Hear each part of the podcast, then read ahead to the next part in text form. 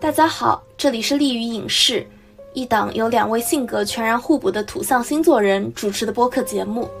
会为大家带来我们在塔罗和灵性学习过程中对万事万物的新鲜思考。我们希望可以和所有迷茫，当然有一点，不过好奇心更强烈的人一起成长。确实，我们越看越觉得，哎，吸引力法则，如果你太相信这件事情，反而可能会阻碍你的显化。你的能量是直接从低能量跃迁到高能量，并维持那个状态。slogan：反省自己，责怪他人。我的显化天赋总结为四个字：痴心妄想。大家好，我是德安蛋，一名显化稽查员。大家好，我是偶波，一名显化学员。因为今天有不能说，今天怎么没有不？今天就是不能说不，Never say never，这已经成为了一个类似无限流小说的规则怪谈了。所以说我改名了，今天所有的这种名字里面不能出现不这个字。欢迎收听今天的绿云影视播客。今天的节目我们来讨论显化。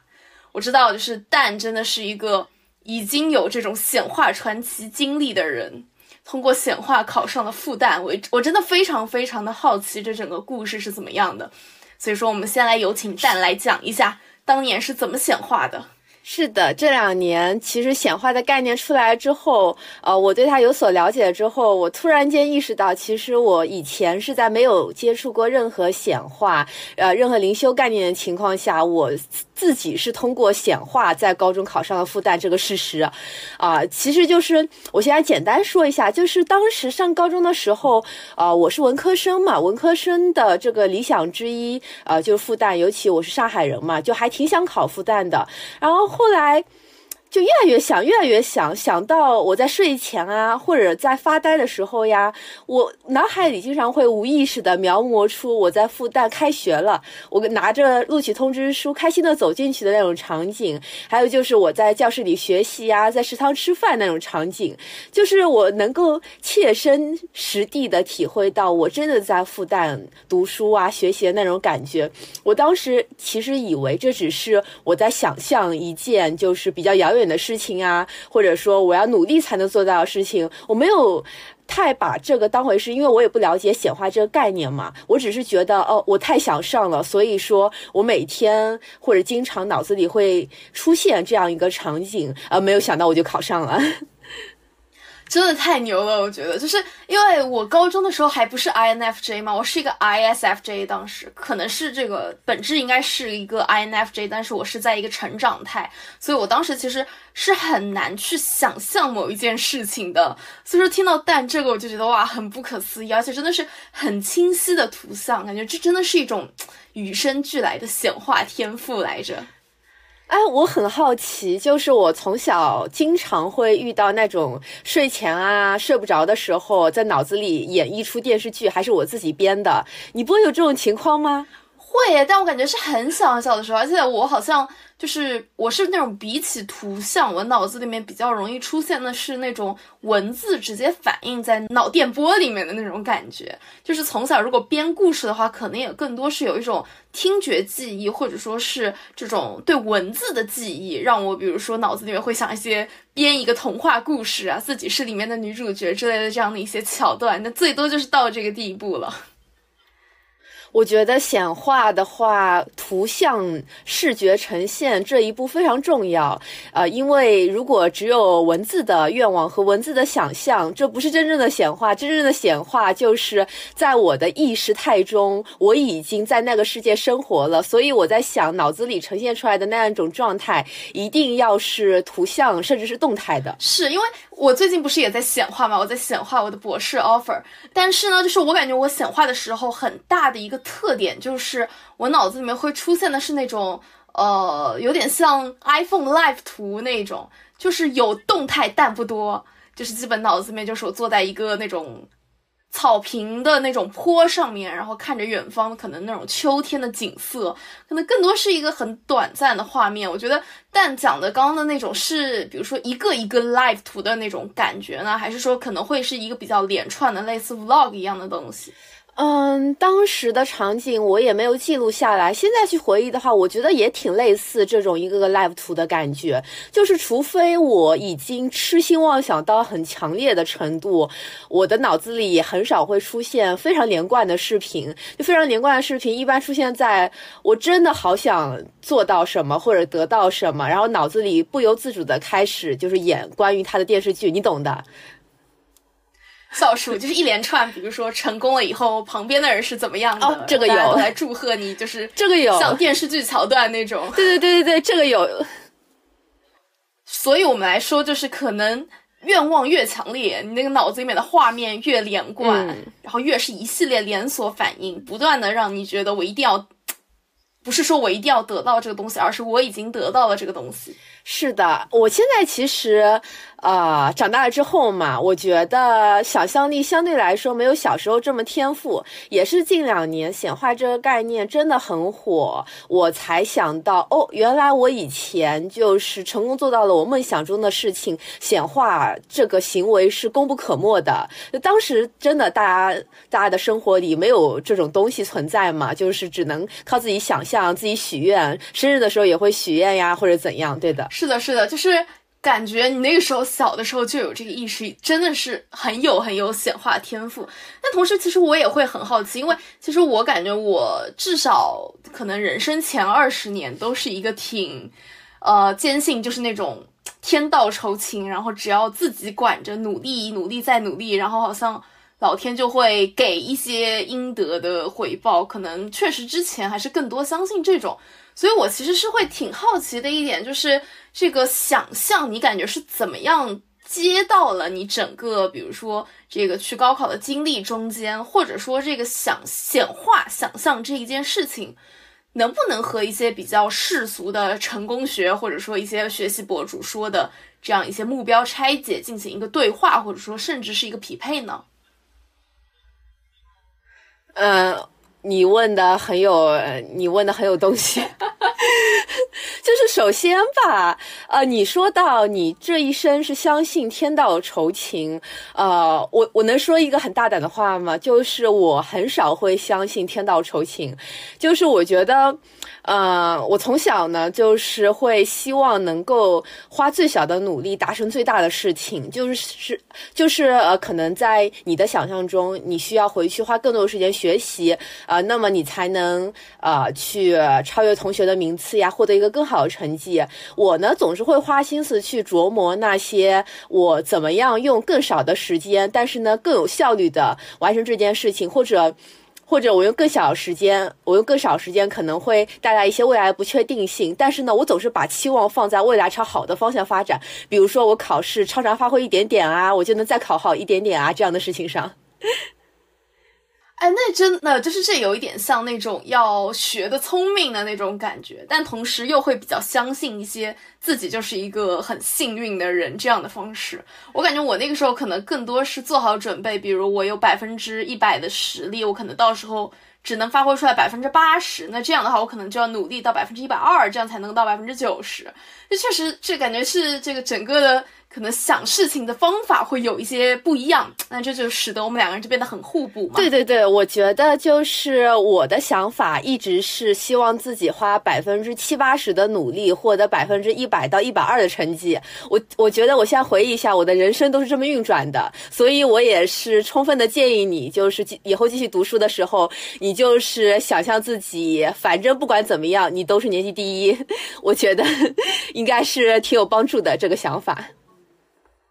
笑是，不过我确实最近是有深刻的感受到显化这件事情是真的需要去学习的，就是都不一定是说它这个怎么样真的在你的世界里面实现，而是说可能它本身的这个疗愈的过程就特别特别的重要。显化确实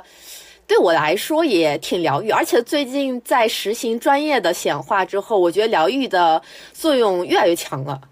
比如说，就是就在近期，我还挺想显化一件事情的，啊，我发现，在显化的过程中，它有助于帮我去进行一个自我认知强化的一个过程，嗯，就是那种状态，就是我在显化显化一个目标，然后呢，我发现原来这个目标并不是我本心想要的，因为正当我想向宇宙发订单的那一刹那，我把它叫停了，因为我发现，如果说宇宙有能力帮我实现的话，那为什么是实现 A 而不实现 B 呢？这个时候，我发现了我自己真正想做的事情，我觉得这是一个疗愈我的过程。哦，真的，其实这个我觉得是和我那个。整个申请季一直抽到恋人逆位这件事情是特别特别相关的。就我其实当时抽到恋人逆位，我是有一点不太理解的。就我想说，哎，这个意思是我没有什么选择呢，还是意思是说我选择太多呢，还是什么？然后后面仔细的去品，我觉得它反复出现是提醒我，就是你真的要去好好的了解一下你到底要的是什么。就很像恋人牌这张牌里面的亚当和夏娃，然后夏娃先拿到了这个会让人变聪明的苹果之后，他停在原地，然后还在想要不要把这个苹果给亚当的这个过程中间逆位，就是恰恰让你去跟你说停，你就停在这里，你好好想想这个故事，你这个可能就是你自己没有做到的，你要好好想想你这个想要的未来，你给宇宙下的这个订单的这个苹果到底要给谁，你到底有没有？托付给良人，还是说你可能所托非人？这个真的就是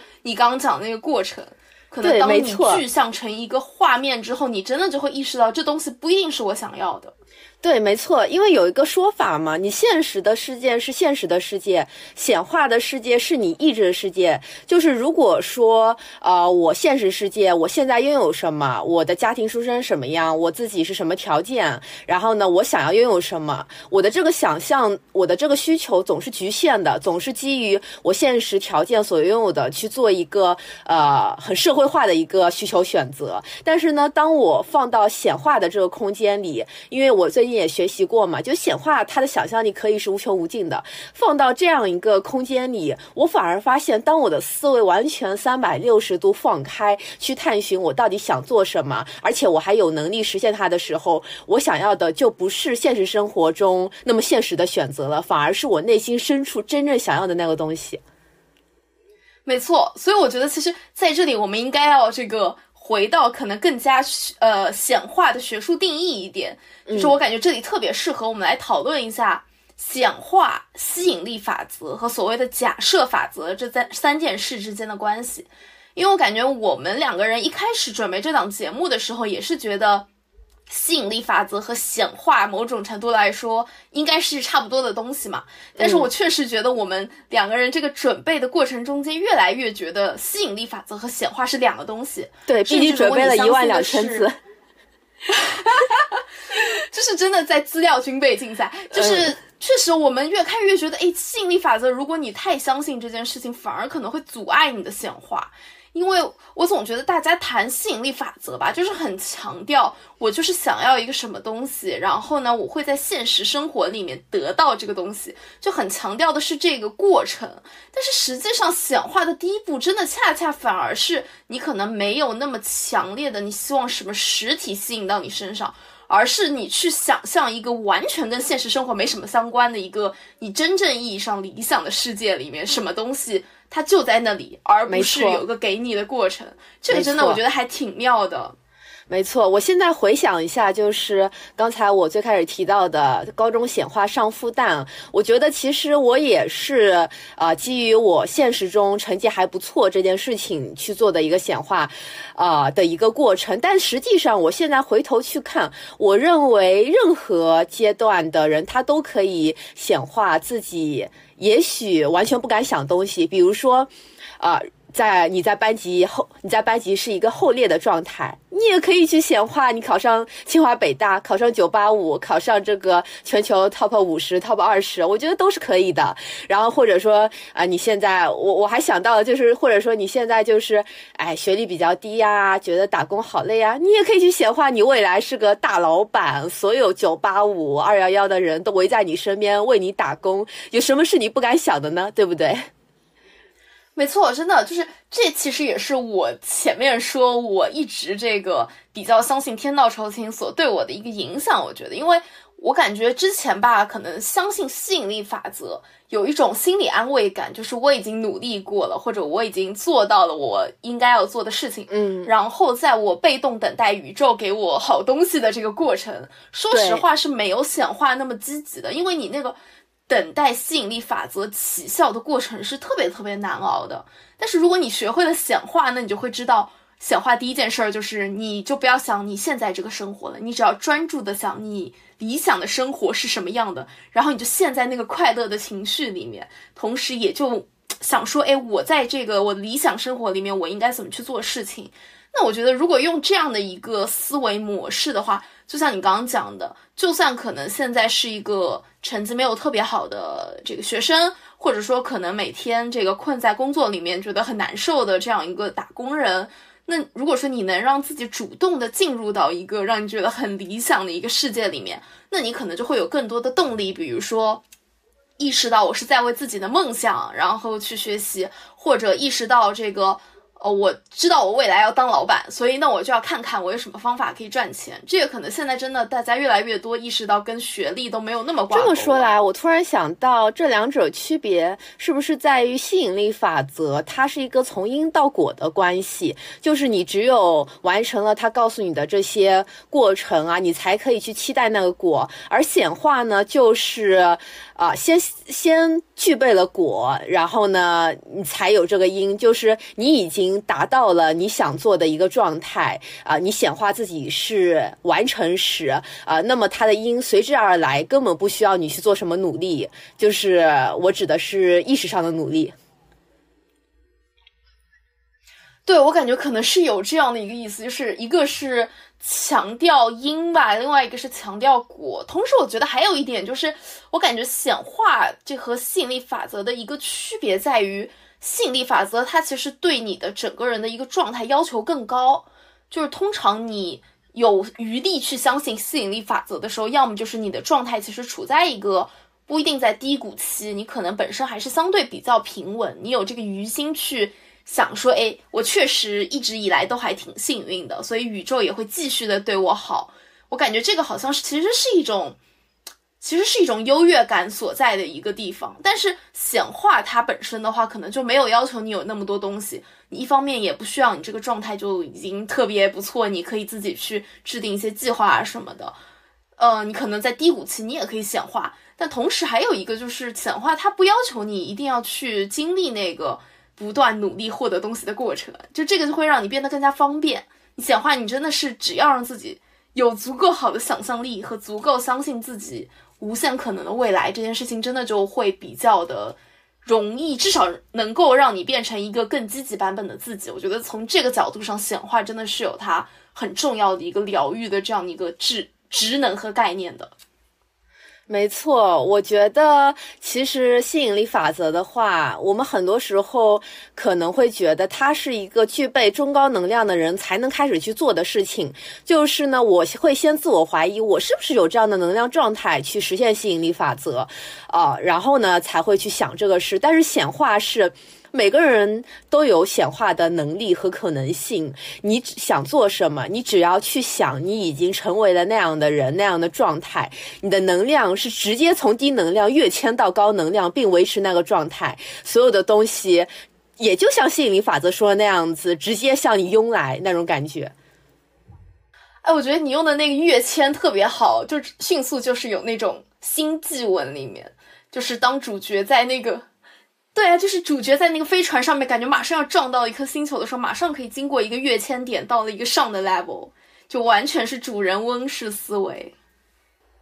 是的，吸引力法则就有点像一个能量爬升的阶段，就是还是在强调你要努力让自己的能量越来越强，然后才能吸引越来越好的人。然后呢，显化不是的，显化就简单的跟你说，宇宙的能量强的你无法想象。你想吗？你只要敢想，我直接把你的能量从低维度提升到高维度，实现一个大跃迁。好了，你已经到高维度了，就是这样一个很爽的过程。是的，我突然就想到，就是呃，之前也一直跟蛋分享，就是 YouTube 上面有一个灵媒，他叫那个罗文黄嘛。我感觉其实现在想到他，其实一直讲显化，强调的是吸引力法则的类面。他就是说，哎，如果说你能让自己的频率变得越来越正向，越来越好，那你就会吸引到越来越多好的东西。我觉得这个固然可能是揭示了这个显化的一小小部分的这个内容，但是同时这个可能也和我们东亚，我们东亚人一生好强还是挺有关系的。就是我感觉作为一个东亚博主，就会比较强调，哎，你自己要。修炼你自己，你自己要经过苦修，然后让你自己到一个更好版本的自己。但是反过来，如果这个我们之前准备的时候看一些欧美的博主，或者可能这个相对来说比较小年纪就到国外的这样一些博主，我感觉他们讲吸引力法则的时候，他们都会讲说，哎，这个好像和显化还是有一定的距离。不如还是我们要强调这个所谓的假设法则，就你真的要让自己已经完全抛开一切，就说，哎，我假定我已经好了。就这个可能确实也是有东亚和西方的一个思维差异，就是可能西方还是受那种斯托克主义，就是那种享乐主义，还是会比较深刻，所以大家能比较好的去 get 到，就是说，哎，其实我只要改变我自己的想法就好了，我不一定真的要去修炼自己。就这个确实还是很有启发。对我，我其实会觉得这本质就是一个维新的力量，就是当你维新的力量足够强大，你就可以更好的去完成显化这件事情。哦，真的，就是包括像之前也在跟蛋沟通嘛，就是这个感觉确实我们可能这个在中国的教育环境里面受到所谓这个思想政治的教育，我们更多更熟悉的是这种。就是偏唯物主义的这样的一个视角，嗯，但是我也逐步逐步感觉啊，这个可能确实是一个有点像那种认知山谷一样，就是我们从小可能是一个特别特别唯物主义的人，然后呢，逐渐的了解到一些这个新的东西之后，我们就会加强我们对唯物主义的一个相信，嗯，因为我们所有学习到的，比如说理工科的一些东西，它都是似乎特别特别有理有据的嘛，是的，但又。继续真的学下去，就看就像牛顿，可能最后越来越相信神学一样，就会发现有很多的不可知。包括这个蛋蛋不是最近在看荣格嘛？我觉得荣格他说的共识性也有很强的这种不可知的意思。嗯，就虽然是一个心理学家，已经试图去解释很多东西，但是最后也发现，哎，这个可能。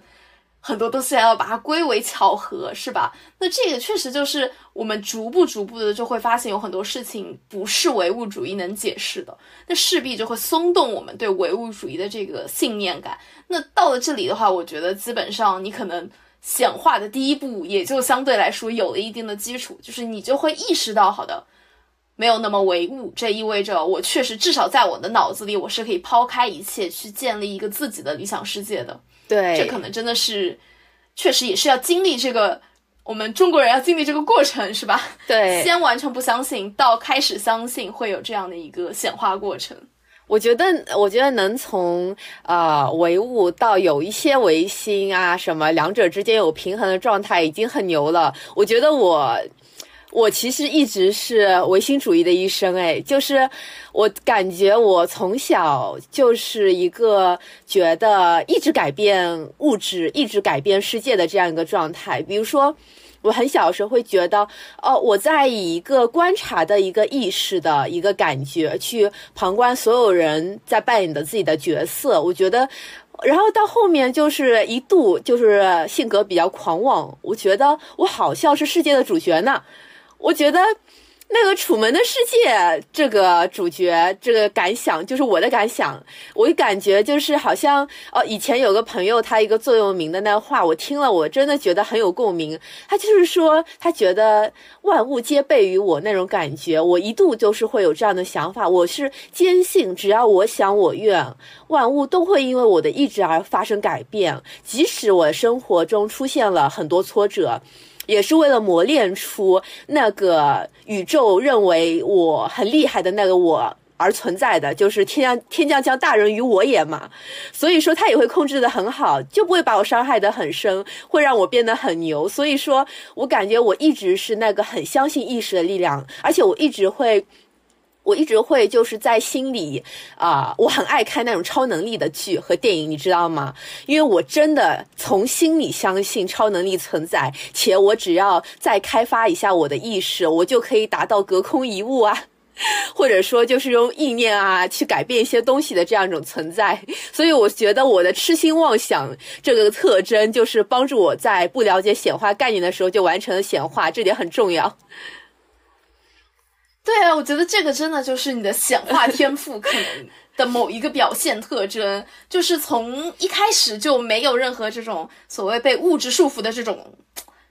所谓那种修炼修仙那种障啊，就你这个障就完全没有经历过，就特别的这种。天生旗鼓就可以直接绕开这个很多人会有障碍的部分，然后就可以直接感受到，就是你就是你世界的主角。我确实觉得现在很多就是在讲显化这件事情的博主，其实他们都会强调这个，就是万事万物皆有利于我和我是我自己世界里面的神灵或者神明。我觉得这个确实是一个很重要的一个这个 mindset，或者说是一个很重要的一个想法，然后我们才能够。就是梦想要做的大嘛，才能够把真的自己想要的那个理想生活给勾勒出来。对对对，否则如果局限在现实生活里，真的其实你还蛮难想到说我到底想要的是什么东西。这个真的确实也是一个难题。对，然后啊，说到这，我想到就是有个朋友。前两前前段时间跟我说，问我算命什么感觉，我就跟他形容了一下嘛。然后他就突然跟我说，他说：“我觉得我不会去算命的，我也不想算命，因为我就相信我的命就是很好，我到现在都没遇到过什么挫折。我去算命让自己难受，怎么就我一直相信自己命很好？然后我这个时候。”我就恍然大悟，我觉得算命是什么？啊，当然，以下的这个论述啊，如果有真正的算命的大专家看到，就当我胡说。就是我突然恍然大悟，算命算的是什么？算的就是我们这个性格特质下会有怎样的命，就是呃。尤其是包括我算了命之后，我信不信命，或者我不信命，我对算的命心态好还是不好，这个也是性格决定的。就是我才理解性格决定命运，原来是这个意思。所以说，真的，如果你能专心的去学习显化，像我们俩现在在做的那样子，我觉得真的可以从内核开始改变自己的性格，因为一直是会发生转移的。如果我们的性格内核本身是自卑的内核，我们真的通过学习显化建立了这样。一个自信的自我认知，物质世界就会随之发生变化，我们的命运，所谓的命运就会发生变化。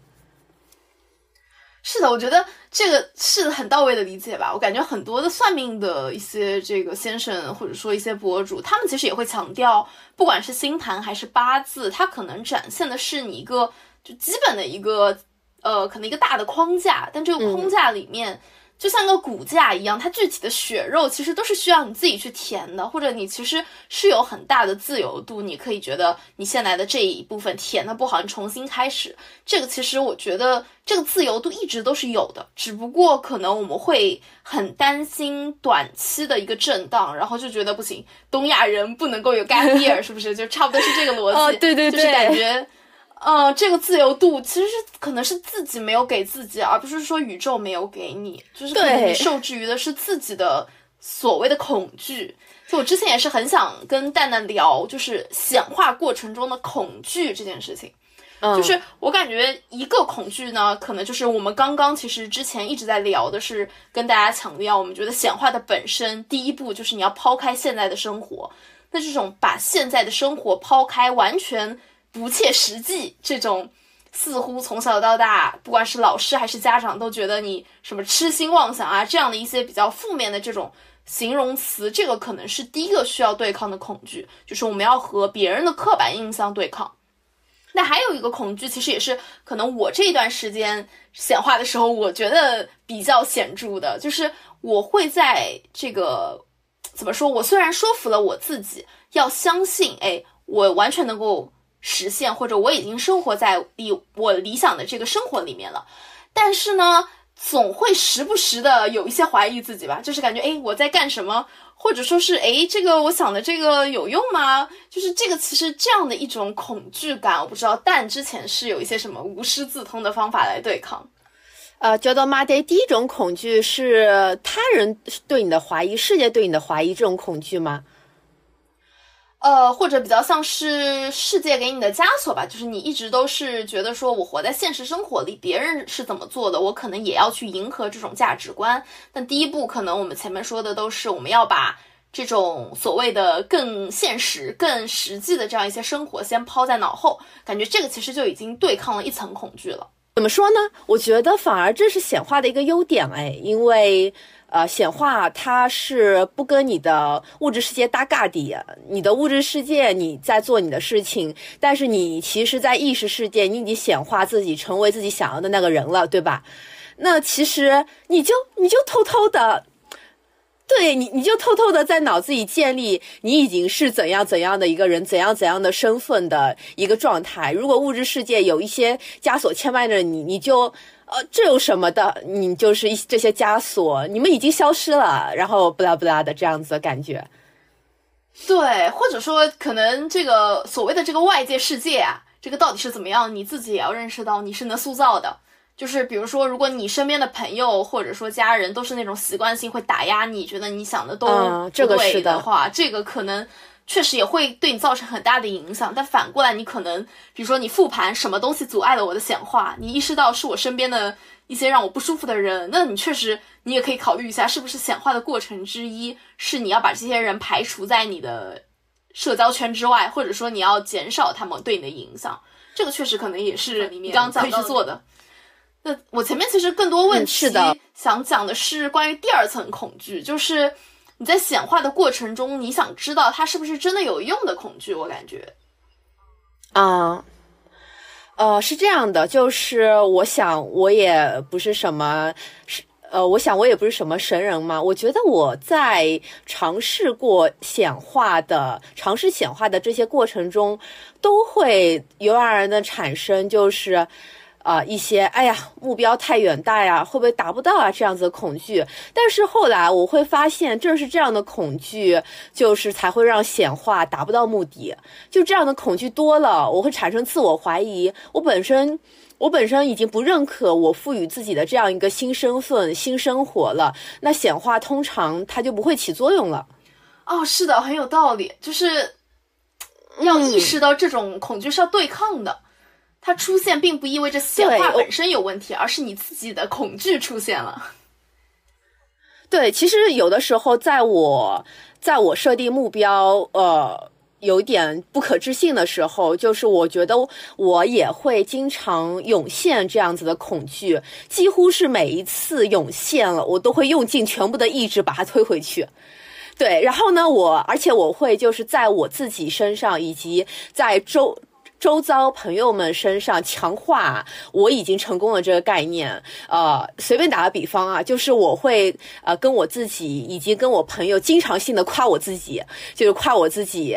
哎，什么什么方面真厉害呀！但本来就是天才，就是说我真是个天才。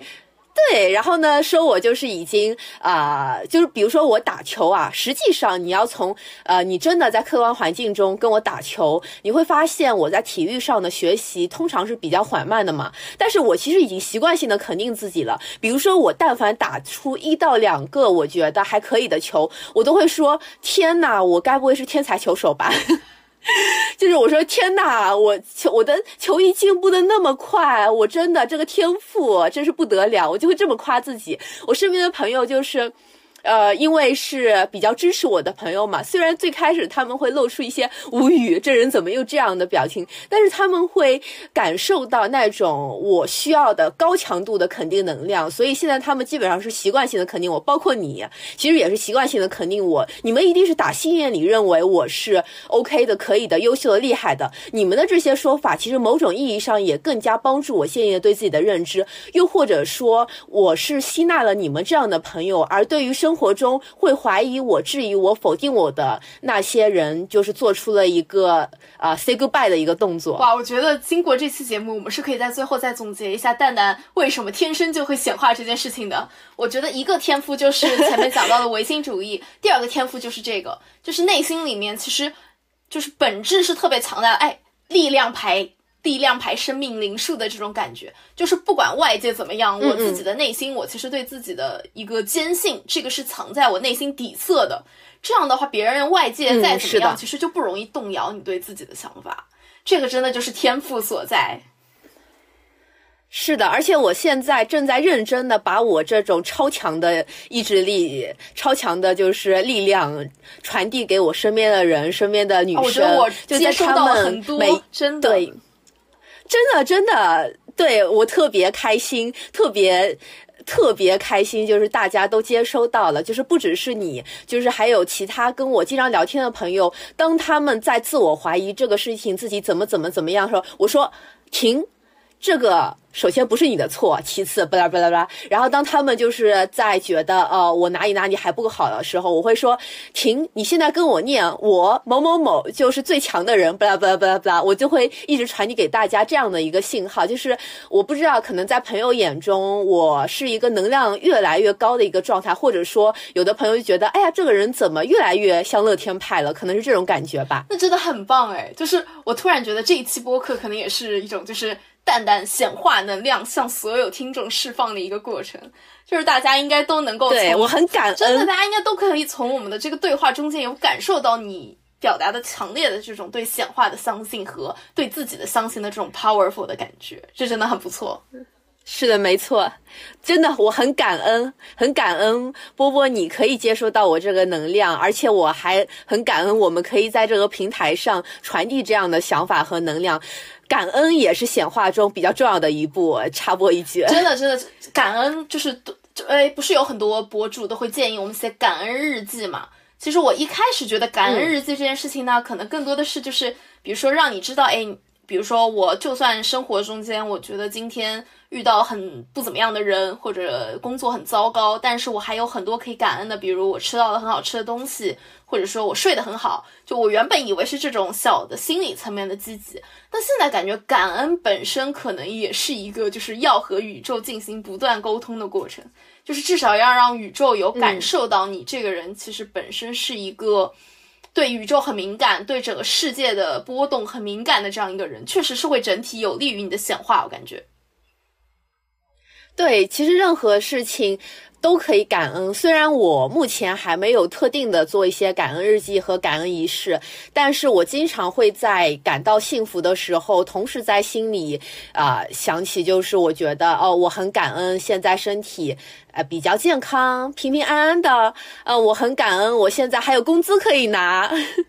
没有被裁员，我很感恩。就是我的呃妈妈呀，她有的时候不忙的时候，还能给我做顿饭，让我在家里生活。就是所有的事情都可以感恩。反而是我以前前几年有几年的时间，我一直在抱怨，就是对自己抱怨，对朋友抱怨，抱怨就是我的命运如此不公，呃，抱怨我为什么就是不能有一个呃很好的起跑线啊之类的事情。那个时候抱怨了之后，你就会我我就。会发现生活中到处都是可以抱怨的事情，感恩的话会发现生活中全部是可以感恩的事情。你想啊，宇宙在那边，如他是愿意天天听你抱怨，还是愿意天天听你感恩呢？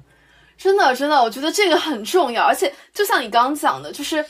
如果说你习惯性感恩之后，你就会不断的感恩，发现生活中有很多很多的事情值得感恩。但同时反过来，其实我感觉我有的时候也会感恩自己的一些失败经历。因为其实我可能，我感觉我第一次比较明确的一次失败经历或者愿望落空的经历，可能就是，呃，当时升初中的时候没有考上自己想去的学校吧。就这件事情，其实我一开始是觉得有一些落差的，因为我感觉好像，哎，准备了这么久，然后没有成功嘛。但是我后面其实我当时有一个感觉是，哎，其实我准备学校 A 的过程中间接触到的题目。反而是让我进入学校 B 的这个过程中间的这个很重要的一个基石，就这个是当时让我产生了一种就是比较简单的想法，就是 OK，那我觉得只要我足够努力，宇宙就会给我他觉得对我好的东西，这不一定是我自己觉得对我好的，所以我确实之前的前面讲到的唯物主义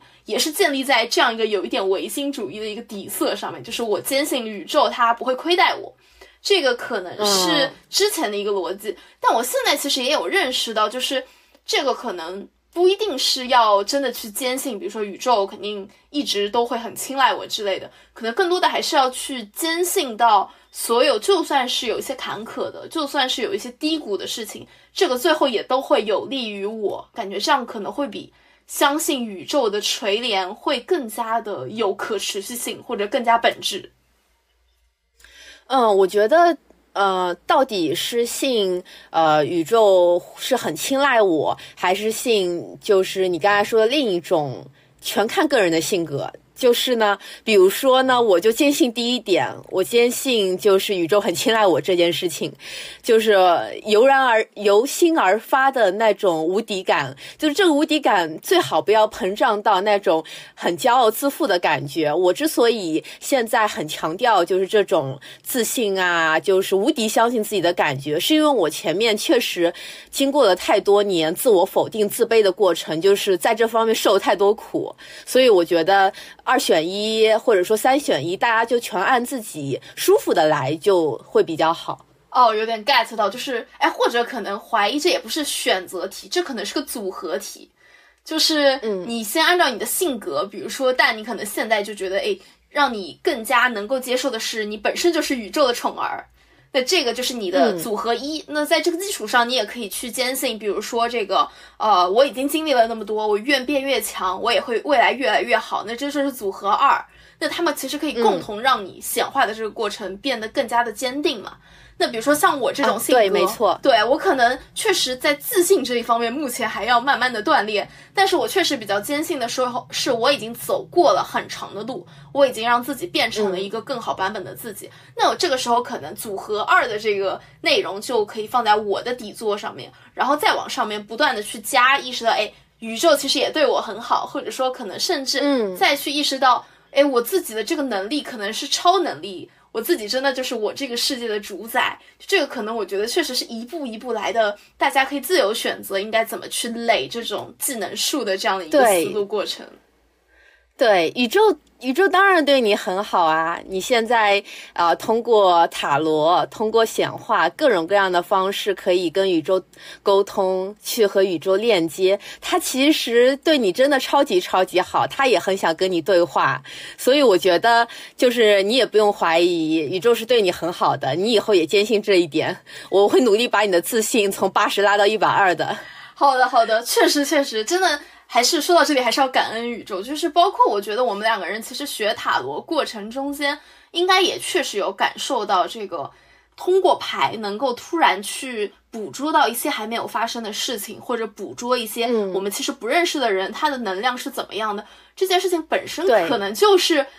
呃，不管是说我们自己也好，还是说宇宙也好。都是一个特别特别好的，或者特别特别这个万里挑一，或者说很优越的这样的一个情况，才能够达到一种和宇宙沟通的快乐。嗯，是的，没错，疯狂点头。好的，那我们这个其实我感觉我们刚刚讲的就是，哎，还是要回到蛋前面讲的，就是蛋的这个天赋来源，一个是唯心主义，然后还有一个就是特别特别相信。自己其实就是这个自己世界的主宰，自己就是这个天之骄子，这两个真的都特别重要。然后在我们明确到这两个可能是比较重要的时候，我觉得我们也可以跳出来来聊一些，就是可能显化过程中间的一些这种比较具体的内容。比如说，就是我之前在跟蛋说，哎，其实显化这个概念啊，很多人在网上会把它说成是立 flag。那我觉得这个说法很有意思，嗯，因为这个我们一方面立 flag 的话，可能最早只是说你有一个旗子摆在这儿，对吧？这个跟你跟大家讲，哎，我理想生活什么样是一样的。但是同时呢，我们大家又习惯了一种叫只要你立 flag，flag 就会倒的这样的一种所谓的墨菲定律，就是这个就开始让你这个显化跟 flag 联系起来的时候，似乎就不太妙了呢。啊，听听。听到是立 flag，我的心里就不太妙了。我觉得这好像就是一种毒奶的感觉，就是这 flag 立起来了，就好像在意思告诉我这个事情你就不该说出口，你说出口，你看达不到，大家都会奚落你吧，就会有这种感觉。哎，对，这个其实很有意思。包括我们之前也有讨论，就是哎，我们可能之前有一段时间会习惯性的说，哎。我这件事情我也说的不一定准，或者说，哎，我对塔罗我也是新手，就是好像我们会习惯性，我超爱说这个话，之前对吧？就是会习惯性的去降低别人的预期。那其实一方面的话会想，哎，比如说像你刚刚讲到的立 flag，我们这个说出口的过程，担心的是不是就是别人是怎么看我们的？对我，我想了一下，我自己在最开始的阶段，经常会强调说啊，如果不好的，你也可以当成不准，或者说这个东西我还是学习阶段，我们就随便看看，或者说啊，怎样怎样，可能也许就是那种那种对自己的能力不信任，然后呢，呃，也希望别人不信任自己，在这样的情况下，没有人会信任我。没错，其实。这个我感觉怎么说？就虽然就还是要谈一些性别差异，就是我感觉男生很多很天然就会很明确的跟别人说，哎，我觉得这件事情就是这个样子的。但是你注意到我们身边的一些女生，可能通常会习惯性的要含蓄谦虚一点。就会说，哎，我认为，或者这只是我的看法，这个供你参考。就这种话会说的很多，我太爱说这种话了。以前 我也是，就是，但我现在感觉好像，哎，没有必要这样。我一定要跟对方说这个，你说不定这个，你如果去相信那种跟你说的很斩钉截铁的人，你可能还不如信任我。虽然我跟你说这是我的想法，但我可能会比那个人。更加的去看了很多东西，或者看得更全面。确实，这个过程感觉已经不仅仅是说，比如我们担心别人怎么看我，而是这个在反复说，哎，我们我不一定对，或者说，哎，我可能也了解的不够深入的这个自我谦虚的过程，也有一点说服我们的内心，觉得，哎，我好像自己就是没有准备的特别好。这个好像真的是会影响到显化，我感觉。对我们的初衷是好的，因为我们的初衷是希望我们说的话更加的谨慎，不要过于的武断，以免伤害别人也伤害自己嘛。但是呢，呃，最后呢，反而会通过降低别人的预期，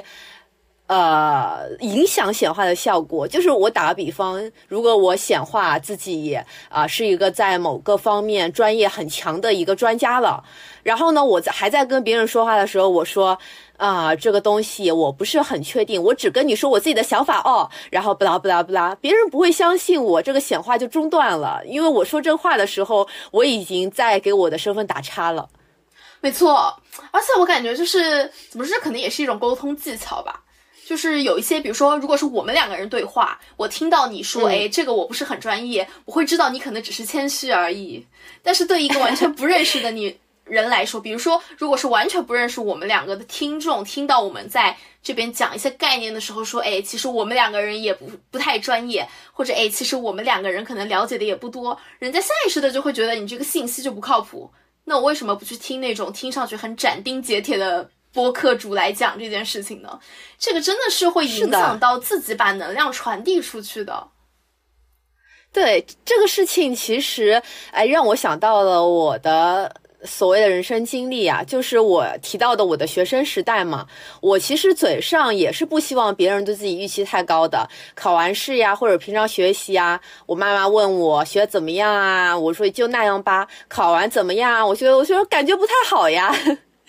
然后我我是不希望考的差丢脸，但是你知道吗？其实那个时候我的内心还是恒定的维持在那种想法，就是说我可能是个天才，因为这么牛的作文也只能我写得出来了，哈哈哈！我就会这么想，我就会无比的肯定自己。所以说，我觉得我在学生时代的显化总是那么的应验。但是呢，我到后面就人生到后面的阶段，尤其实习工作阶段。有很长一段时间，我明显意识到自己是真的很自卑，真的很脆弱。别人对我的一句否定就够我想个好几天的。我那个时候不是在互联网做一些业务相关的工作嘛，和技术对话的时候啊，我因为听不懂技术说的那些比较技术的话呀，我就因为这个偷偷在厕所哭了。我就想，我怎么这么菜？我怎么这个东西我都搞不懂，做不好？我以后是不是没有办法很顺利的工作了？就在好几年的情况下，我已。已经不相信自己很牛这件事情了，而那几年是我活最糟糕的几年。天呐，我觉得就是你刚刚说的两点都特别真实。第一点就是你说这个学习阶段的时候，其实这种哎呀，其实我没有考得很好，这种不是那个时候大家会说这是学表发言吗？就是那种 其实你们班级里面考得很好的同学，考完之后跟你说他也考得不好，结果他考的以前真的很招人厌的。对呀，但是我觉得我以前也是这样的 人，真的，但是。确实，那个时候是怕别人，你跟别人说我考得很好，结果考得不好，就还是怕周围的圈子会 judge 你，会评判你。对对，这个就像我们刚刚讲的，可能可以通过筛选圈子来解决。还有就是你刚刚讲到的这个，可能进入到工作，或者说甚至是其实就是进入到一个新的领域。我感觉最容易出现的就是这种情况，就是当你学习的时候，你知道自己可能一直来说基础比较好，你对自己是有基础的这个认知的，就是就算这里比如说暂时成绩下滑了，那也不重要，我是有这个能力的，我作为一个天才，什么都可以这个补回来。但是如果到一个新的领域，我感觉真的很容易被一些在那个领域里面的人所，也说 PUA 也好，还是说会影响到也好。我感觉这个真的是一个比较脆弱的过程，因为如果说感觉，比如说你遇到了一个技术哥哥，他相对人比较好，他会能够理解你可能对这个之前不了解或者比较耐心的话，那我感觉可能也没有那么的痛苦，就这个确实是一个问题。对。哦，我现在对类似的情况有一个很好的解决方案。我最近不是跟你说过我在看一本网文作品叫《诡秘之主》嘛？嗯，然后《诡秘之主》呢，我现在也没看多少，看了一百多章吧。就是里面的那个男主啊，他选择了。啊，因为那个是异世界，它有几条成神序列嘛，每个序列都是不同的角色，其中一条序列最开始的角色就是占卜家，嗯，呃，男主就选择了那一条序列，他每进入一条序列，或者说在序序列里升级，他都要喝魔喝魔药。喝魔药呢是需要消化魔药的，大家其实都不知道这个魔药应该怎么样消化。嗯，但是男主呢，呃，通过一些方式 get 了他应该怎么消化，那就是扮演法。你要真正的通过这个序列成神，你就要扮演那个序列给到你的角色，那个阶段。序列给到他的角色是占卜家，所以男主真的有非常非常用心的扮演占卜家这个角色，不只要说服自己，更重要的是说服别人，他就是个占卜家。那么，如果我抱着这样的扮演法，我再回到当初在互联网做业务和技术对话那个时候，我就会扮演自己是一个其实私下里偷偷学了很多代码，已经对业务很了解。你不管用再艰难的技术语言刁难我或者跟我说话，我都非常的面不改色啊，很平。平稳呀，就是一个很厉害的一个角色的时候，我觉得我那个时候的状态应该会好很多，因为我会在气势上压倒别人。即使我真的有不懂的地方，我可以偷偷回去问别人，偷偷回去查网上的资料嘛。但是呢，我扮演到位了，那么我在这个职场中的人设就定下了。那么我其实不管是别人还是啊，时间久了，我自己也会认为我是这样一个比较厉害、业务做的比较好呀、比较得人信任的这样一个角色了。对，我觉得你前面讲到的这个就是怎么说？这个我前面下。意识想到的那个更像是我已经在这个领域了一段时间，然后我可能应该怎么样去对新来的人。你刚讲到的就是当我们是一个新人进入一个领域的时候，最好的方法其实就是大家说的 make it until 呃 fake it until you make it 嘛，就说你先假装你已经成为了一个大师，然后呢你在中间慢慢补就好了，而且这个过程也不会有人来 PUA 你，呃，你这个已经把这个。怎么说？你已经把人设立出去了，你也会自己主动去学习很多东西的。这个过程中间，对，说真的，真的，说实话，职场中一些已经身居高位，但是呢，你跟他长久相处，发现他好像嗯没有那么强吧的一些人，他不就是已经掌握了扮演法的至少一大半吗？就是他已经掌握到。掌握到能够通过这个扮演法升职加薪，拥有你这样厉害的家，拥有你这样厉害的下属，但是不被别人发现，实际上他懂得并不多。呃，当然这个例子就是有一点刻薄啊，有点命，但是我是想表达，就是证明这个事情。我觉得其实这很真实，就是像我前面讲到的这个，我可能会先下意识说，哎，如果说你当时遇到的上属上级能够更 nice 就好了。那这个可能更多的也是因为，可能我在学术圈里面看多了之后。我会很下意识的去跟一些刚进来的小朋友说，你不要把这个事情想得太复杂。其实老师可能很长时很多时候他也对这个领域不了解，但是他拥有的东西，就是他拥有的东西，其实不是说你对这个事情懂得特别多，或者比你更加聪明之类的。他拥有的，我觉得一方面是一种可能一种品味。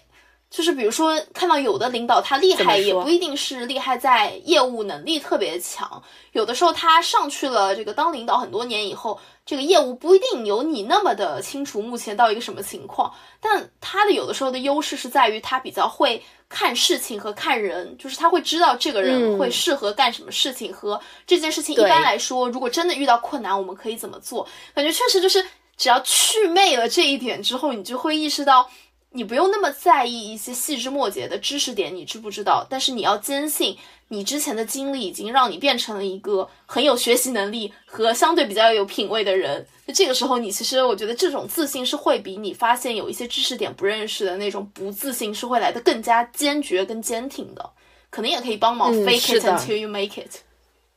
是的，我我们要帮助在这个平台上听播客的每一个女孩，从此以后摆脱 PUA，摆脱一些就是无谓的假象。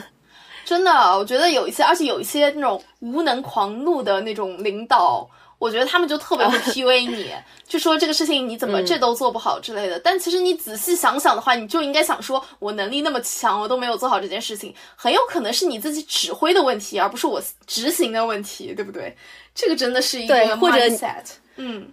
对，或者你可以可以说。我工资就拿这么高，我做这个事情，你工资那么高，剩下的你来做啊。反正就是所有的 P A，所有的 P U A 都是可以反弹。其实我是认可反省自己是一件好事。我以前超级爱反省自己，它可以帮助自己成长。但是呢，反省自己的同时，也可以把 P U A 反弹回去，同时责怪他人，我觉得也挺好的。笑鼠，这这很像一个 slogan：反省自己，责怪他人。是的。就像之前不是大家说少从自己身上找问题，多从别人身上找毛病吗？这个也是一种，嗯嗯，也是一种让自己变得确实和这个世界相处更顺滑的一个过程。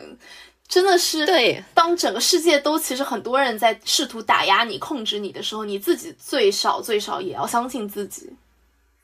嗯，是的，相信自己是显化中很重要的一个关键词，就是超强的信念感帮助我们完成显化。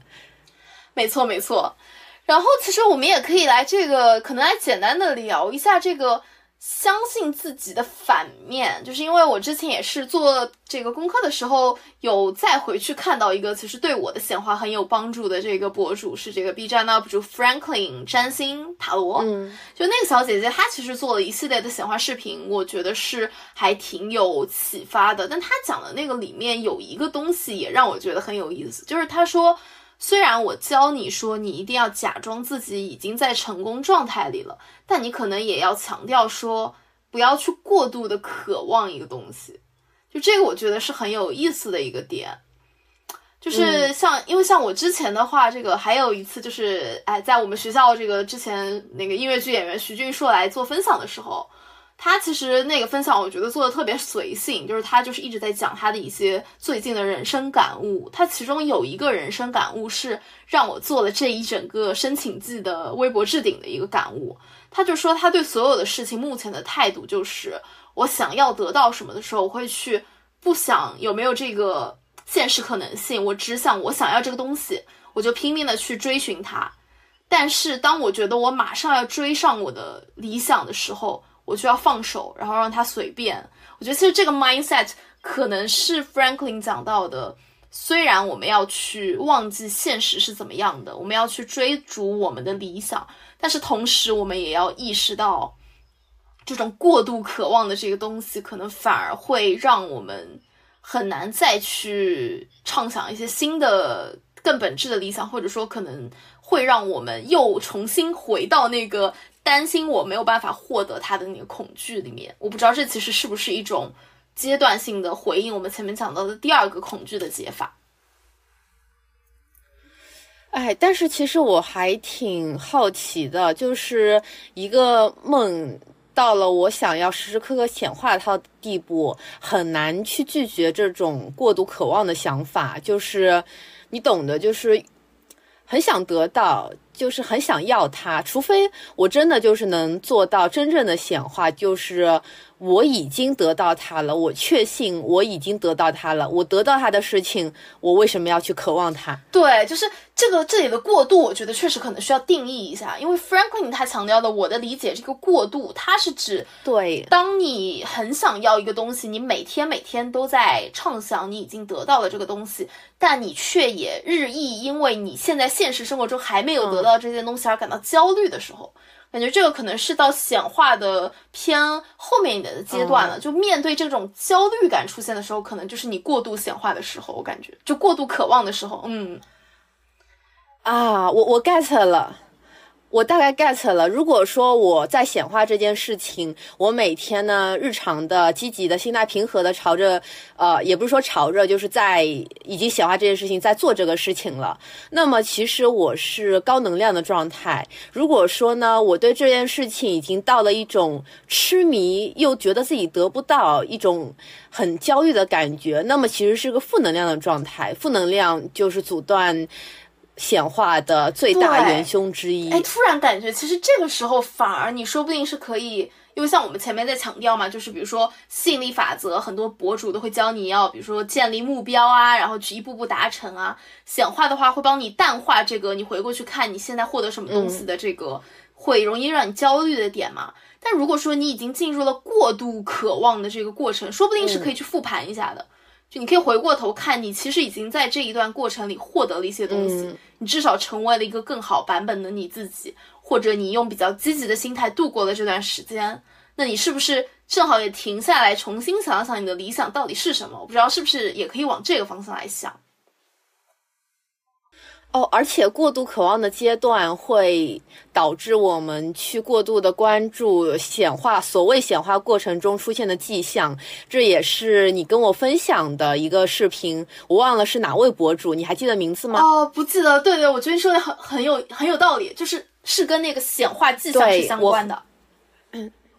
对我和波就是最近一起看过一个视频，那个视频里就在提醒我们，如果你想要显化，那么你就不要去过度关注生活中，啊发生的一些迹象。你以为那些迹象是显化正在路上的标志，但是呢，要警惕的是，过度关注这些反而会阻断显化。我觉得也跟这个过度渴望是强相关的一个事情，就很像，讲的是一件事情。没错。因为包括我觉得，但其实你刚刚听到过度渴望这个概念的时候，我感觉你好像就是感觉不太还没有怎么经历过这样的一个情况。我觉得这是和最早前面讲的，就是你的这个天赋底色啊，就是你已经坚信。我是天之骄子这个点，他真的已经立得很牢，那你就不会去过度的怀疑自己，或者过度焦虑，想说我怎么还没得到？你因为你已经坚信会得到了嘛。我感觉这个过度渴望的这个概念，可能更多是给一些可能像我一样底色，我们不一定是从对自己的坚信开始的，而是从别人的可能一些正反馈开始的这样的人。那你确实可能要试图在这个显化的过程中说服自己，就是不要太关心外界对你的评价。如果你整个这个显化成功与否是建立在你看到外界是不是有开始变好的这个，有一些你自己想要的迹象里面，其实可能你反而离你想要的那个理想的状态可能是越来越远了。我觉得，是不是其实就是怀着一种淡淡的态度，然后呢就想啊，想要这个东西。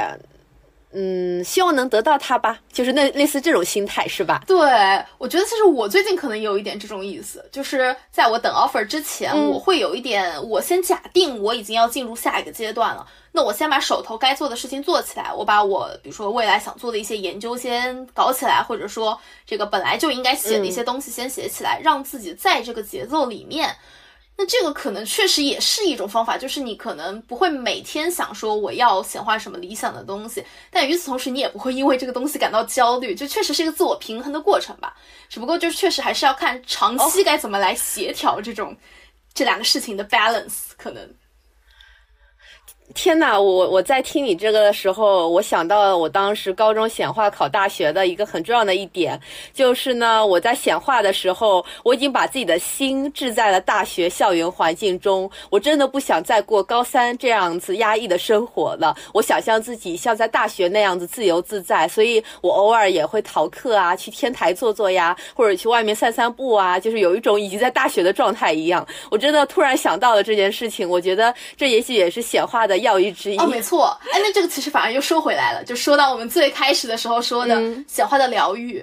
确实就是我们不仅仅可能是要通过这个播客来关注到显化路上有一些什么样的难点，有一些什么样的恐惧来解释，呃，来解决，我们同时也要意识到显化本身它就是一个很舒服、很快乐、很享受的事情，所以你可以用显化本身来打败显化过程中的一些恐惧，反复的去想象说。哎，我就想要到大学那个快乐的时候，我不想要继续在高三了。这个真的都是一种很好的一种疗愈的方法，也是一种让自己不断的往前走、不断显化的一个很重要的一个情况。不过这样听下来就有点闭环了。对呀，就是用显化打扮闭环了，显化的恐惧。闭环了，我真的是一个很爱做梦的小女孩儿。我现在摊摊牌了，知道的人不多。今天为了讲显化，我真的想说，我还挺爱做梦的。所以感觉你有没有觉得，我们社会会觉得很爱做梦或者白日做梦这件事情，似乎是一个不好的、不切实际的事儿，然后让你很难跟别人说我很爱做梦。但其实这恰恰就是你最宝贵的显化天赋啊，你不觉得吗？对我，我以前几乎不会跟别人说，我其实经常会发呆、做白日梦啊，去想象自己想要的呃生活、想要的朋友啊这样的事情，因为我觉得。别人会对此嗤之以鼻的，而且大家喜欢做实事的，就是在干事的小女孩，不喜欢每天在那里做白日梦的，然后那种很理想主义的小女孩。我其实以前前几年啊，工作的时候也因为有一点理想主义的这个特征比较明显，就是呢感到很挫败嘛，因为别人呃可能会直接评价你还是太理想主义了。所以说，我觉得我是今天在播客中，在跟你的聊天中。才真正放开了，告诉大家，我真的很爱做梦这件事。真的，我感觉我们其实现在聊到现在，就是和之前准备的内容最大的一个不一样，或者最大的一个新收获，就是这一点，就是意识到可能。是整个社会的一些刻板印象导致我们大家都现在要去学习怎么显化。我们可能本身处在新生儿愚人的那个阶段的时候，我们自己就应该能够知道我想要干什么和这个我的理想生活是什么样的。这个事情应该是最自然不过的，而不是需要现在去苦苦追寻的一件事情。对，我觉得疗愈到我了，真的疗愈到我了。你说小孩子其实是最爱做梦的年纪嘛，因为他们。他们其实有点分不清现实跟幻想，小尤其是小孩的阶段。所以说，他们其实是最擅长显化、最擅长做梦的。但是呢，每当他们发呆啊、去做梦的时候啊，尤其在东亚环境啊，他们想象力总会被啪的打断，或者说啊，父母说你的时间应该用在好好学习，你的时间你去读书啊，你发什么呆呀？类似这样的情况。所以慢慢的，我们变成了现在这样子的样子。没错，哎，其实我前面在通过你讲这种，比如说别人这个在单位里面会说你，你还是太理想主义呀，很多人会说你还是太。太年轻啊！包括现在有很多小红书啊、微博啊，会有一些职场博主说：“哎，你们这些刚出来的学生就很有过于有学生气。”我觉得其实这个可能都是一种在批评做梦的一个方式。那你怎么知道做梦这件事情不会真的显化成功呢？你如果说批评我们说：“哎，你们你看就没有成为一个职场老油条，你就没有。”抛却身上的书卷气，那这个可能说不定就是反而把一个新进来的年轻人，把他往这个自己不理想的生活上面推的一个过程呢。啊，你说到这，你没发现职场的职场教育打工人的一个重要逻辑就是剥夺打工人的幻想力嘛？就是让打工人。专注眼前你在干的活，好好干活啊！干不完要加班干，没别有事没事想那些不该是你想的。你想升职，那你先干好活；你想加薪，那你先干好活；你想要事业的价值，对吗？这不可能，你先干好活。所以说，我觉得职场就是教育打工、教育打工人、控制打工人的一个底层逻辑，就是剥夺我们的想象力。哎，真的没错。所以，哎，比如说，如果说我们要显化的是。我就是想要，比如说升职加薪，我想通过我的职业有更大的影响力。那这个相信的过程，可能也就是这个怎么说？宇宙指引你，不要去听这种老员工说你一定要帮他好好干活，你才能上去。很有可能根本不是这样的一个上升路径。你只要相信你想要做的，然后去挖掘你在做的这件事情本身最有可能让你实现梦想的这样一些点就好啦，就根本不用去听别人的评判标准。对呀，只要你愿意，你如果觉得自己的老板不行，还不如你来，你完全可以显化，你顶替他成为他的老板这件事情，有什么不行的呢？真的，我觉得这样子，其实我们就又可以进一步的去谈了，就是为什么我们包括这期播客想要聊显化，包括为什么现在可能越来越多人都在研究应该要怎么样显化，这个确实是反映了我们现在的一个社会，可能大家真的都在这个海里面游，然后又感觉好像够不到那个岸，然后上了那个岸呢，好像又不开心的这个过程，就我们会突然开始怀疑说，那我到底要的是什么？如果说我。必须要千军万万马的到那个岸上的话，我其实大部分人都很难上那个岸。那这个时候我应该怎么样呢？我是通过吸引力法则把我自己强行的这个弄到岸上去吗？还是说其实可能应该要通过显化这个方法去？忽略我自己是在游泳的这个过程，而意识到这个我想要去的地方就是要通过游到那个地方的。但是我不一定要和大家一条航向，我可以去考虑真正有利于我的、真正我想要去行驶的方向是怎么样的。可能这个真的也就是显化一个功德和意义所在了。嗯，是的，也许是大家现在确实有一点看不到未，真的看不未来了，看不到岸在哪边了。我其实严格意义上算是快应届毕业嘛，然后我感觉我身边的朋友们真的是非常的 struggle。然后，嗯，我觉得尤其现在可能大家都会说，哎，这个就是因为你们文科专业的问题。但我觉得理科专业大家同样也很痛苦啊，就是。呃，要么就是可能工作环境也比较差，或者说就是虽然能够找到工作，但是这个工作的过程也让你觉得你好像这个招进来之前兴致勃勃，觉得是要参与大事业，进来之后发现你在做一些所谓的 bullshit job，所谓的那种狗屁工作，就是没有意义。那这个我觉得大家其实都是在痛苦的过程。当所有人都在痛苦的时候，你就不应该去指责某一个人他的选择是怎么样的，而确实是要看看，哎，我们自己是不是。通过显化这种方式，先把现实的一些航道给抛出，我们来看看这片大海，我们该怎么去探索呢？这个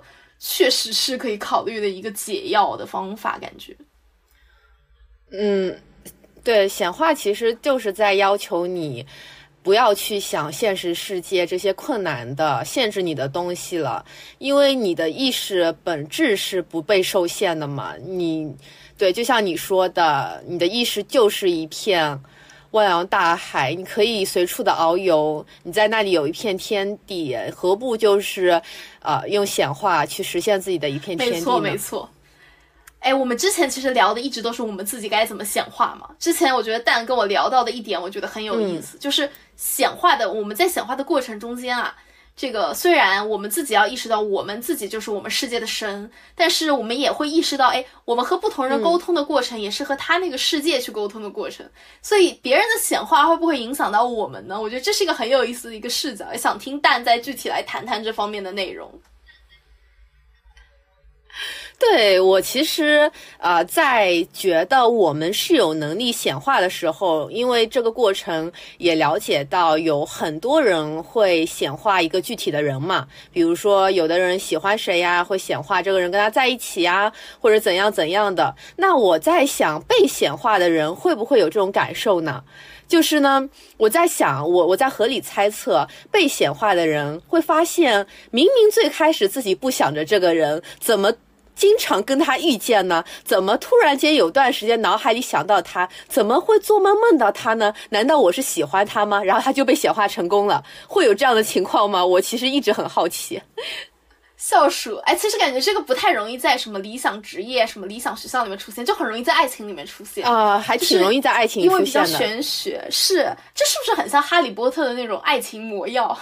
就是你显化的过程，你就是在给他偷偷让宇宙帮你下药的过程，然后对面就会时不时的就开始想到你这样，对对面感到莫名其妙。但是我觉得这个很需要警惕，就是如果说显化你的是一个不错的人，那倒还好，你们就是。在他的显化，在他的努力显化下，然后你们成功的在一起了。那万一显化你的人是个坏人，如果在爱情里是个渣男呢？那怎样避免自己被别人显化？我之前有看到有人的说法，说在自己的意识界构建一个能量罩，这个能量罩可以避免外界的显化，除非显化你的真的是一个魔力很强的人，否则呢，你是可以避免绝大多数的被显化这件事情的。你就可以掌控自己的人生。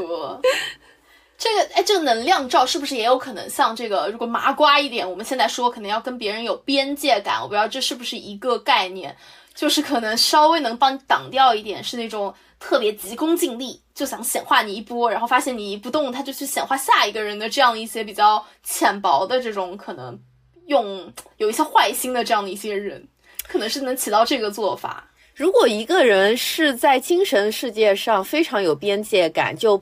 啊，不是说生活中相处，而是精神世界上，别人呢一企图很靠近他，他就会拒绝，然后呢切一个明显的线在二者之间，那他确实天生就很难被显化。对，你知道我说的是谁？我觉得你也挺像这类人的，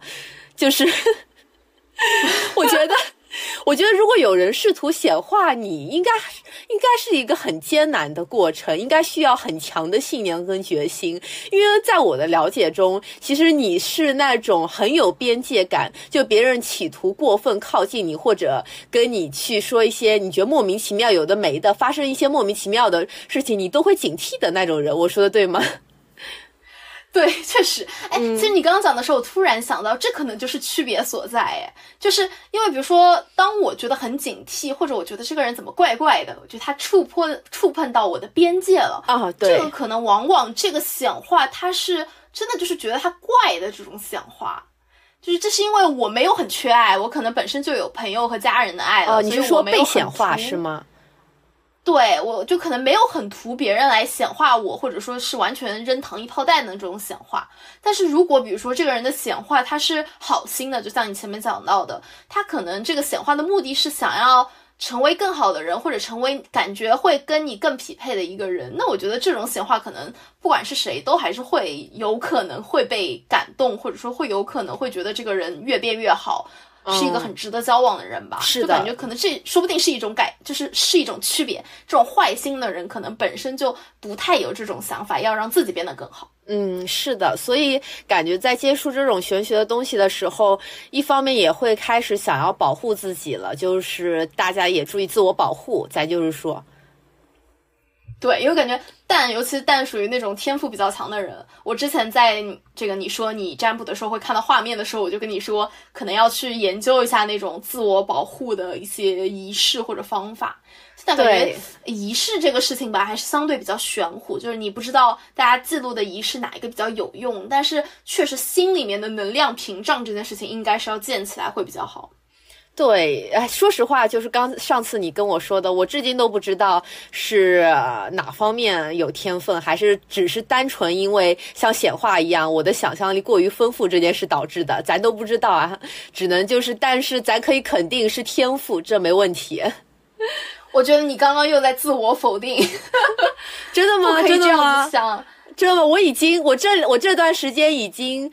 非常克制，就是我很警惕自己再说一些自我否定话，却还是不小心说出这些，就是企图，哎呀，企图就是给自己找一些余地的这些话，哎呀，我我需要自我警惕了。没事，但这个也是显化的过程，嗯，就是我们都希望我们成为一个更自信的、更加不假思索，既相信自己又相信宇宙能量的人。那这个过程中间，当然可能也会有反复，因为我们虽然。我们已经脑子里面梦想自己成为这个人，但是实际上可能稍微还有一点距离。但我觉得，只要我们意识到我们要做这样的人，真的就已经迈出显化很重要的一步了。呃，像我们之前就是两个人一直了解到一个微博上比较活跃的女权博主，叫什么来着？Erica Liga 吧？对对对，嘎嘎。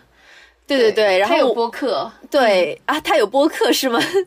然后呢，叫咖喱嘎气嘎嘎烂，好像对，然后他就会讨论女性女生的目标啊，人生目标啊，还有周期性的目标该怎么达成。然后我还对这个挺好奇的，因为我们之前其实有讨论过这样一个是不是也是一种显化的方式。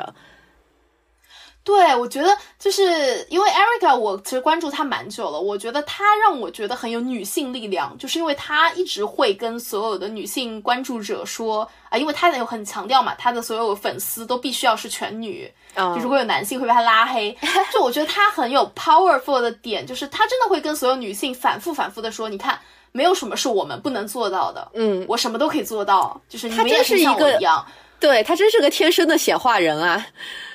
哦，真的真的。然后他其实当时讲的那个呃，就是定目标法，我觉得那个还挺有启发的。而且我当时应该也是二一年、二二年的时候有跟着他一起。然后我这两天看了，就是发现确实是在往这个路径走。那他其实是让我们去强调说，你就想象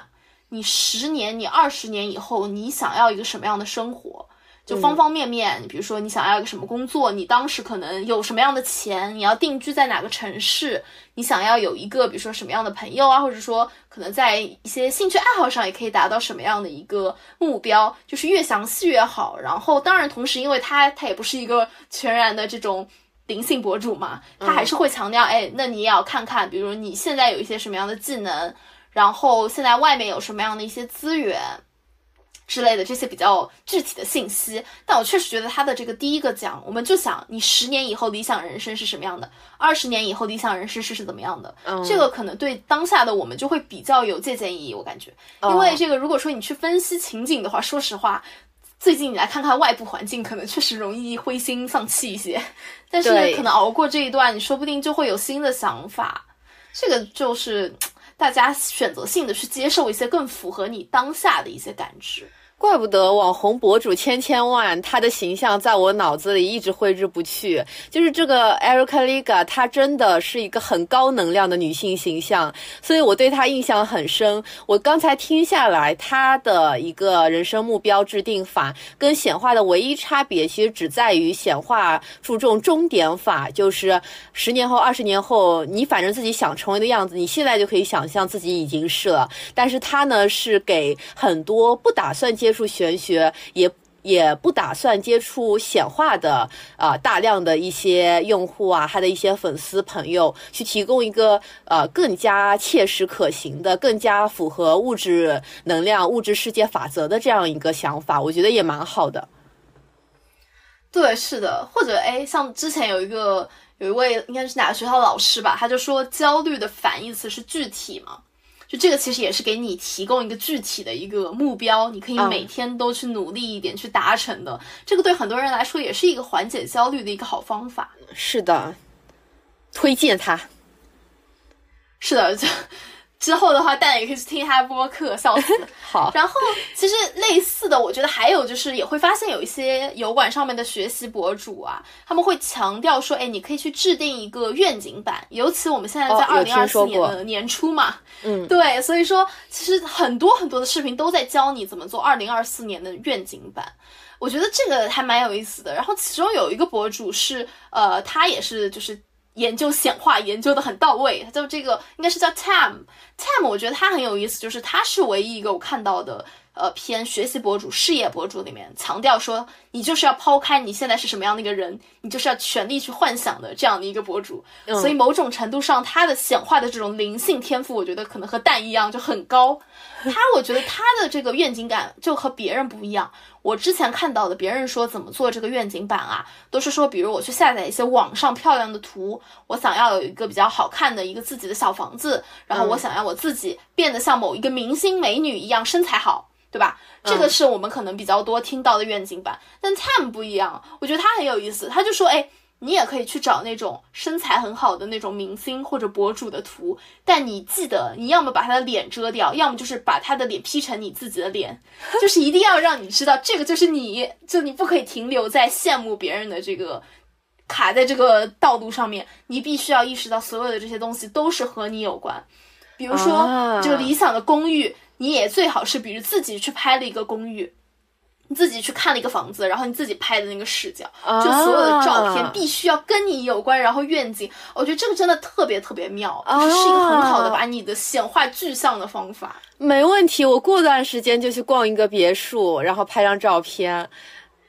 真的。然后像蛋那个天才球手。就真的拍一张这个壁球的那个练习的照片，就放那个球场，就感觉整个球场都是你的，就这种感觉，我觉得确实和自己怎么联系起来是特别重要的一个显化的一个要义。确实，他在教我们去用一些能看到的照片的形式，定格照片的形式来强化这种显化的信念感。就因为定格照片的样子，你就可以认定为它是你在读的学校，它是你在住的地方了。我觉得这个想法还挺厉害的，我以后要。学习一下，真的，我们之后可以去呃去这个具体实践一下。我觉得还有就是你刚刚讲到这个认定这就是我读的学校，他是真的把 offer 上面的名字 P 成他自己的名字，哎，就是找别人的 offer 然后 P 一下，我觉得真的太太天才了。他他真的好会 P 图啊！真的就那么具象的一个显化的一个天才就放在你眼前，然后大家都可以去尝试他的这种可能更适合所有大家麻瓜一起做的这样的一个方法。对，其实呃，大家有什么想要的身材呀，想要长得比较像的那种美女啊，其实放她照片也就够了。但我感觉这位博主他 Tam 是吧？他其实更强调的呢是，你要相信你自己就是最好的，你不用变成任何人，你自己就是最好的样子。我觉得他在跟大家强调这一点。没错，真的就是和他前面讲到的，你不要去想现实生活中。你和那个明星距离很大，嗯，你就是要想，我也有可能会变成这个样子。这个真的是哎，天赋。今天不光从蛋这边学到了很多显化天赋到底应该包括什么，也从博主的身上学到了很多显化天赋应该怎么样。我的显化，我的显化天赋总结为四个字：痴心妄想。就真的，这是个在我这边定义成中性词，甚至是褒义词的一个词。因为以前嘛，大家都对这个行为啊做出不好的态度想法。现在我们为痴心妄想这四个字证明了，痴心妄想的女孩，她的意识，她的意志力量真的会非常强大啊！真的。痴心妄想的女孩运气总不会太差。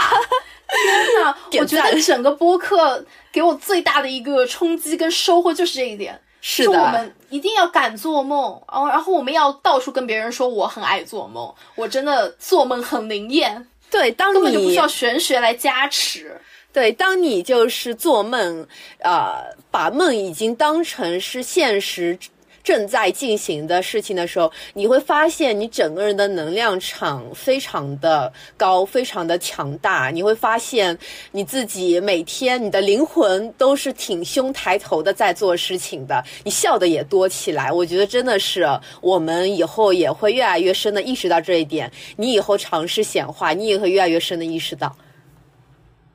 没错，没错。之后如果有机会的话，也可以大家再来 update 一期显化。等我的申请季全部结束以后，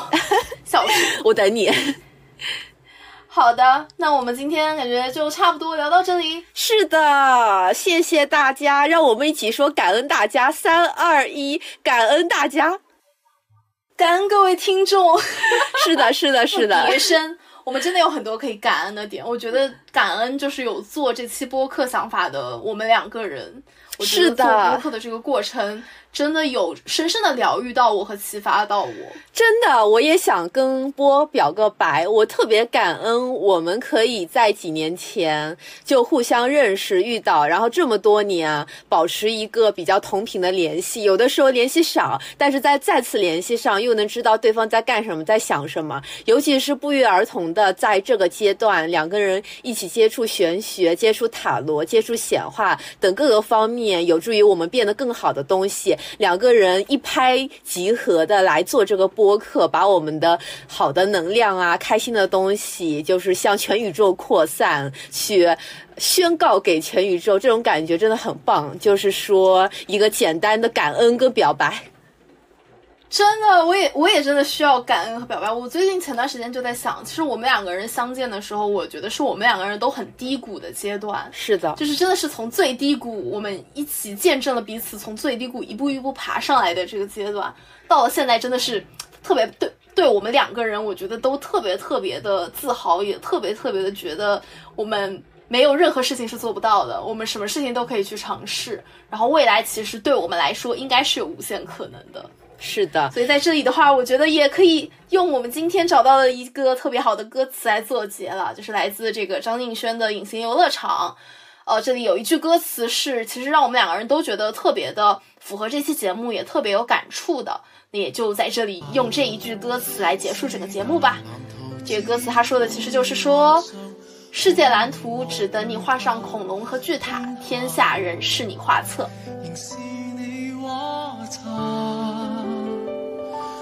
想得到烟花，马上有烟花，你未看到吗？城堡靠想像，仍可再攀爬。流亡荒野眼前都有，游园地里那群骏马，自身废城，仍可建造。